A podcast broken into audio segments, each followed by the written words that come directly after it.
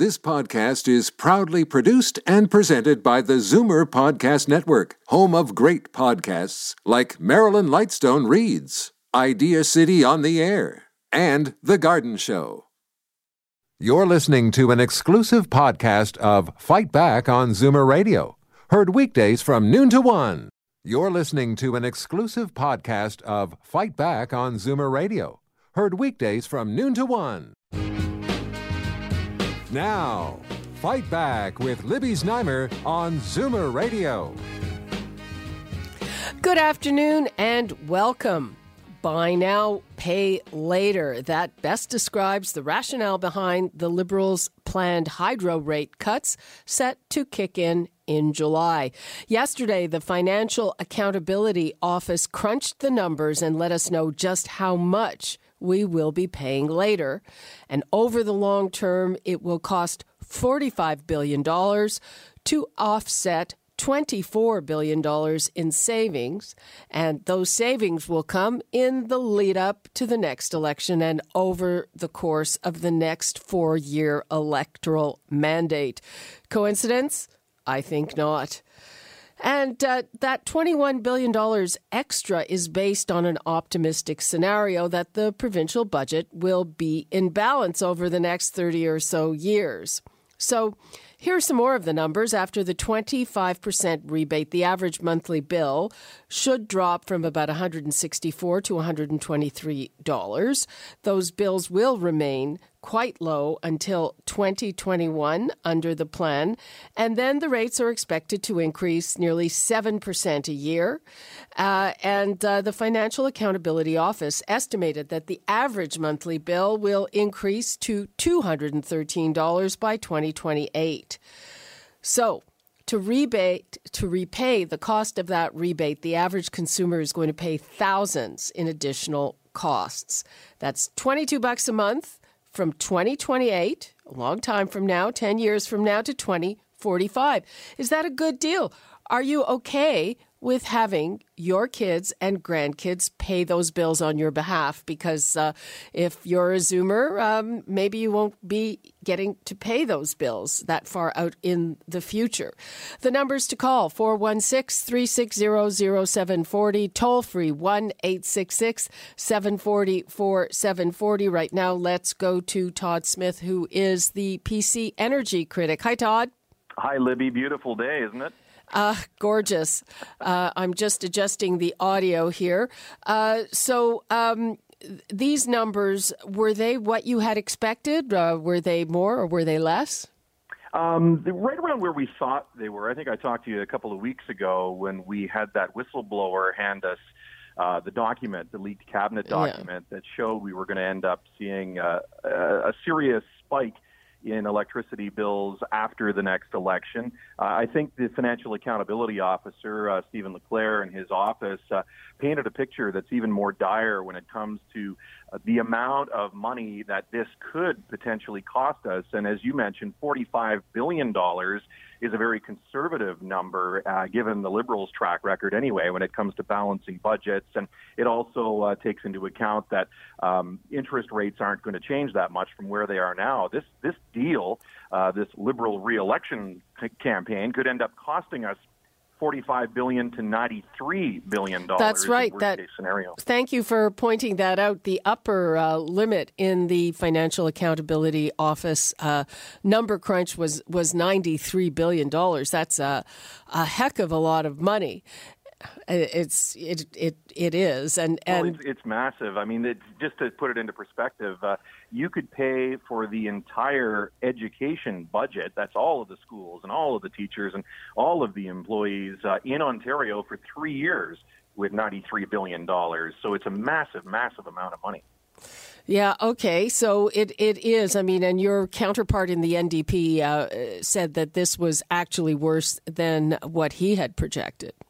Yeah, and uh, and I would agree with him because I think it paints that long-term picture of what this could potentially cost. It it confirms what the budget document indicated in that this is very very temporary relief just to get the Liberals through the next election, and then the price of electricity starts to skyrocket to record numbers again. After we get through the next election, we start to see six and a half percent increases on our electricity bills, and by 2022, uh, we start to see um, increases per year of 12 percent. So it doesn't fix anything. It doesn't fix the problem. It doesn't fix high electricity bills. It just pushes them off to get the Liberals through the next election.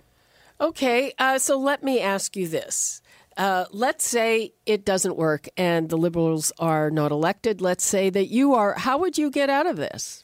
Yeah, you know what? We had this bill in committee this week where different uh, energy experts were appearing to give us their input on what they thought of Bill 132. And when I asked them why the Liberals went this route, they said it was because it was the easy fix. This was the quickest and easiest way uh, to get electricity off the table the Liberals weren't committing to the hard work that it was going to take to renegotiate the contracts, or if there are contracts that we could cancel with a minor penalty or no penalty at all, that would take some time to figure this out. So, what we would do is actually get to work on these contracts and find out if there is a way that we could lower the cost of electricity without just mortgaging the future of our kids and our grandkids when it comes to electricity bills, which are going to continue to skyrocket. This but what about anything. this particular measure? Would you be able to reverse it? Oh, the actual financing of this, of this yeah, this, this thing, band aid. Yeah, I mean, uh, you, you actually could reverse this. Uh, we've talked to experts who have designed this debt entity that's going to be created at Ontario Power Generation, and and there are off ramps indeed that, that that we could take if if we were able to form government, and I'm knocking wood as I say that, um, you know, we would actually do the heavy lifting that it's going to take to start to lower okay, but let's prices. let's stick to uh, reversing this, uh, and will there be additional penalties to reversing this? I'm assuming that there would be. Uh, no, from what we've been led to believe, and, and from what we understand, uh, you would be able to take some off ramps off this without without serious penalty. And when you're talking about the amount of money involved, Libby, I mean, 45 billion to 93 billion dollars, uh, there had to be uh, a less expensive way uh, to provide some relief right now. But this was just the easy thing uh, for the government to do, and and the financial watchdog said the same thing. The auditor general yesterday came out and and she said that she couldn't, in good conscience, even sign off on this unfair liberal hydro scheme because it doesn't meet Canadian accounting standards and uh, uh, yeah, I was I was wondering about that, but does she have to sign off on it? I mean, no, clearly she, not. She doesn't. No, you're right. She doesn't. But uh, at committee yesterday, she made those comments uh, when discussing Bill 132. So, I mean, there's a lot of questions around this bill, and unfortunately, what the government is doing is forcing it down our throats to get it done as quickly as possible because they need to take electricity off the table as an issue now. And uh, only time will tell if they're able to do that. But I think a lot of people have serious concerns about this, and, uh, and and I think it's important that people understand exactly how the government is going about this. They haven't fixed anything. Uh, we're going to see record high electricity bills in the very near future. Okay, well, I, I think that a lot of our listeners, uh, you know, when we've talked about this in the past, uh, certainly see this as you know buying their votes with their own money. What, what's what's different today is that we now have an exact price tag on it. And uh, I think also for many of our listeners, realistically, the biggest burden will fall on their kids and grandkids because it's coming far in the future. Uh, let's go to uh, Solemn in Mississauga. Hello. Hello. Hello, Solemn. Am, am I pronouncing your name right? You pronounce it right. That's fine. Um, I've answered to worse before. um, I don't understand how smart these liberals can be. They're not smart. Um, the voters are much smarter because they don't have my vote next time. My question is this, and it probably was answered uh, through the uh, the person they were talking to earlier, but I would like to clarify it. Will this be canceled and void and nulled if they lose the next election? Well, that's that's I guess a more direct way than I asked the question. So Todd, so is that uh, can you answer that? Uh, I, I, think certainly that uh, most people out there agree that this isn't the way to actually deal with the problem that the Liberals have created. So it's a pretty fair assessment that uh, the unfair hydro plan would probably uh, go the way the, of the dodo bird as quickly as possible. I mean, I think ultimately what we want is uh, some instant relief on electricity bills. That's not a bad thing. People have been starving for this for the last number of years. Um, but was this the best way to do it? No. Yeah, you, so you seem to be uh, couching that. Uh, is that because it hasn't come up uh, with your caucus, or the leader hasn't made a commitment? Well, no, we, we've indicated certainly that we're not in support of Bill 132, which is the uh, plan that we're talking about. Uh, the NDP are not in support of this deal either because of what it means for our future generations without fixing anything, and that's the whole thing, right? Um, there will be. Um, uh, clearly some relief uh, if this bill passes on uh, July 1st, which we know that it will because the Liberals have a majority government. So it is going to be in place uh, for some time. As an opposition party and hopefully one that's going to take government, it's going to take us a little bit of a time to assess exactly how much damage uh, that the Liberals have done on the electricity file and how we can unwind some of this tangled web that they've created. I have one more comment, uh, which is very important to me and to the listeners. Uh, rather than give us a credit um, and reduce the rate, I think you should take the bonuses out of all these CEOs and uh, all these executives who get bonuses of I don't know two, two, mil, uh, $2 million or whatever. I don't I don't have the exact figures. To me, that makes more sense and more more accounting uh, accountability than the kind of accounting that they're doing right now.